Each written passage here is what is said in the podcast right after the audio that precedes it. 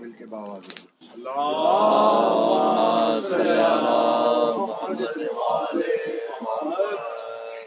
أعوذ بالله من الشيطان اللعين الرجيم. بسم الله الرحمن الرحيم. قالوا إنا لله وإنا إليه راجعون. عزاداران حسین آج اس مظلوم کی شہادت ہے۔ جس کا ایک لقب ہے غریبوں کا غریب۔ ہم سلام کرتے ہیں اپنے امام کو یہ کہہ کر۔ السلام علیک یا غریب الغرباء۔ کبھی آپ حضرات نے اس لفظ پہ غور کیا ہو؟ تو اداکاروں یہاں ہمارا مطلب یہ ہوتا ہے اے حسین اور اس کی آل کے غریب۔ کائنات میں سب سے بڑا غریب و مظلوم ہے حسین۔ مگر کوئی حسین کو غریب الغربا نہیں کہتا۔ لیکن میرے اس امام کو جب سلام کیا جاتا ہے تو السلام علیکم۔ یا غریب الغربا. اداداروں میں نے اس کھوج میں تحقیق کی تو اہل مقاتل نے دل چیر دینے والا جملہ لکھا۔ وہ یہ جملہ لکھتے ہیں کہ مولا رضا کو غریب الغربا اس لیے کہا جاتا ہے۔ حسین بے شک بہت بڑا مظلوم ہے۔ مگر حسین کے ساتھ آخری وقت میں بہنیں رونے کے لیے تھی سوال اولاد تھی۔ پچیس برس کا بیٹا ساتھ تھا۔ چار برس کی بہن چار برس کی بیٹی ساتھ تھی۔ مگر میرے سر پہ قرآن رکھو۔ جب یہ میرے مولا باب الحوائج کا لال دنیا سے گیا تو نہ کوئی بہن رونے والی تھی۔ نہ کوئی بیٹی رونے والی تھی۔ جب میرا یہ مظلوم امام مدینے سے رخصت ہوا ہے۔ اداداروں مجھے کوئی جلدی نہیں پڑھنے کی میں آرام سے مظلوم کی مظلومی بیان کروں تم ماتم کرو رو کے سیدہ تمہیں اس کا حجر عطا کرے۔ اداداروں یہ پہلا کائنات کا مظلوم ہے۔ اداداروں پہلا مظلوم ہے۔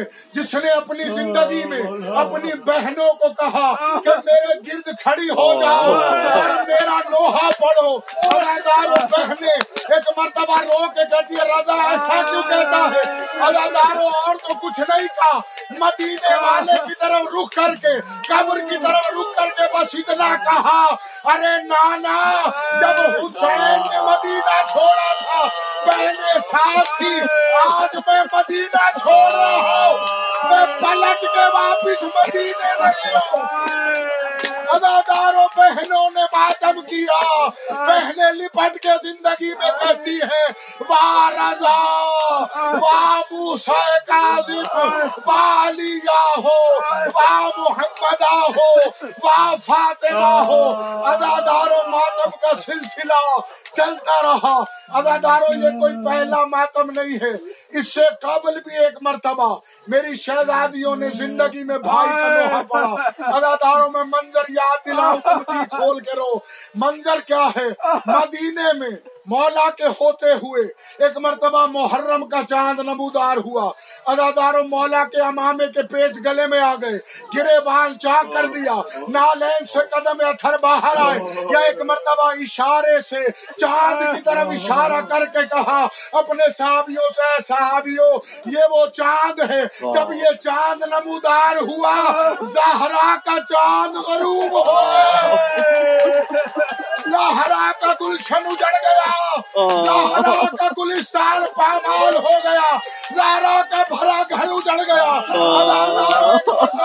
مولا کو اطلاع ملی مولا۔ دیول خدائی آیا ہے۔ مولا نے کہا فرش ادا بچھواؤ ادادار فرش ادا بچھی ایک کنات لگائی گئی۔ ماں بیبیاں کنات کے پیچھے بیٹھی۔ اداداروں مولا نے ایک کرسی پیش کی۔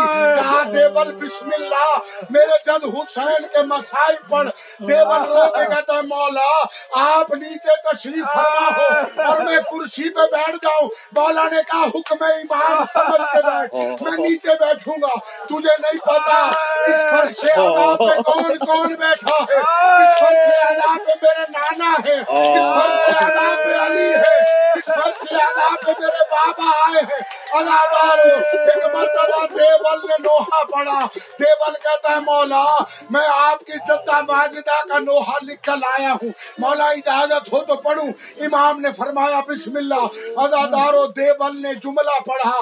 دیول کہتا ہے، بطول ازرا اگر آج آپ ظاہری حیات ہوتی تو آپ دیکھتی کہ آپ کے چمن کے پھول کس طرح بکھرے ہوئے ہیں۔ کوئی مدینہ مدینے میں ہے کوئی کربلا میں ہے کوئی بغداد میں ہے کوئی نجف میں ہے۔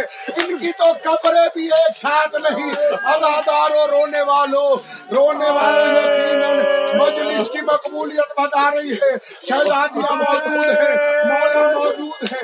اداداروں جیسے ہی دیبل نے یہ جملے کہے میرے مولا وقت حسین کھڑا ہوگا۔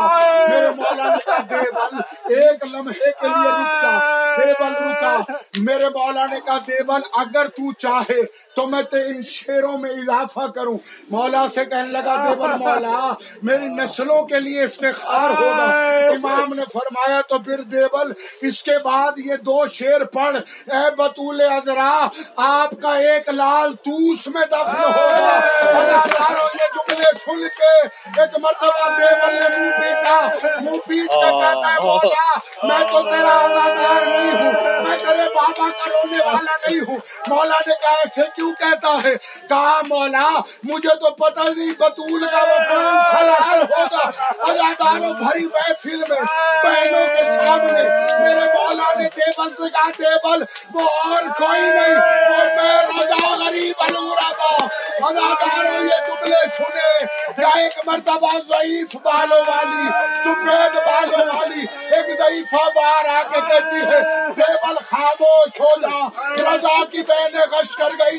اداکاروں میں بیویوں سے کہوں بی بی آپ میں گلے پہ چھری چلتے تو نہ اداکاروں دو جملے مجھے شہادت کے کہنے دینا اداکاروں مولا حکم معلوم سے۔ معمون کے حکم سے مشیت ایزدی کے تحت۔ آئے میرے مولا ادادارو ایران پہنچے۔ میرے مولا جب ایران پہنچے وہ طویل واقعہ ہے وہ بیان نہیں کرنا۔ ادادارو اس ملون کو شیروں کے واقعے کے بعد جو مولا نے قالین سے شیر نکالے تھے اس کو اپنی حکومت سے ڈر محسوس ہوا کہ کہیں چھن نہ جائے۔ اس نے ارادہ کیا کہ مولا کو زہر دیا جائے۔ ادادارو ایک مرتبہ انکور منگوائے۔ مولا کو بڑی عزت و تکریم سے تخت پہ بٹھایا۔ اب سننا ادادارو یہ کریم گھرانہ ہے۔ اس نے میرے مولا کے سامنے انگور پیش کیے۔ کہتا ہے مولا کھائیے۔ مولا نے کہا میں نہیں کھاؤں گا۔ یہ کہتا ہے بڑے لذیذ ہے۔ مولا نے کہا جنت کے انگور اس سے زیادہ لذیذ ہے اس نے کہا مولا آپ مجھ پہ شک کر رہے ہیں۔ ادادارو شک کا نام آیا۔ مولا نے تین دانے تناول کیے مولا اٹھ کے جانے لگے یہ ملون کہتا ہے کہاں جا رہے ہیں؟ جملہ قیامت کا ہے جان کے سننا۔ جب اس نے کہا نا کہاں جا رہے ہو؟ مولا نے کہا جہاں تو نے بھیجا ہے وہی۔ اجرکم اللہ۔ ادادار مولا گھر میں تشریف لائے۔ ابا سلت سے کہا ابا سلت میرا بستر بچھا بستر بچھایا۔ غریب زہرا دراز ہوا۔ ادادار تھوڑی دیر گزری۔ مولا نے کہا، مجھ پہ اور تو کوئی رونے والا نہیں۔ ابا سلت ابھی تھوڑی دیر میں تیرا امام آئے گا، میرا فرزند آئے گا۔ ادادارو تک باب ہوا۔ ایک مرتبہ ابا سلت نے جب حجرے کا دروازہ کھولا، سامنے دیکھا کہ ایک دس برس کا یتیم ہے، گریبان چاک ہے، سر میں خاک ہے۔ ابا سلت کہتا ہے، اندر کیسے آ گئے؟ مولا نے کہا ارے جس نے مدینے سے یہاں بلایا ارے اس نے دروازہ بھی کھول دیا۔ یہ کہہ کے بابا سے لپٹے میرے مولا نے بوسے دے کے کہا انا للہ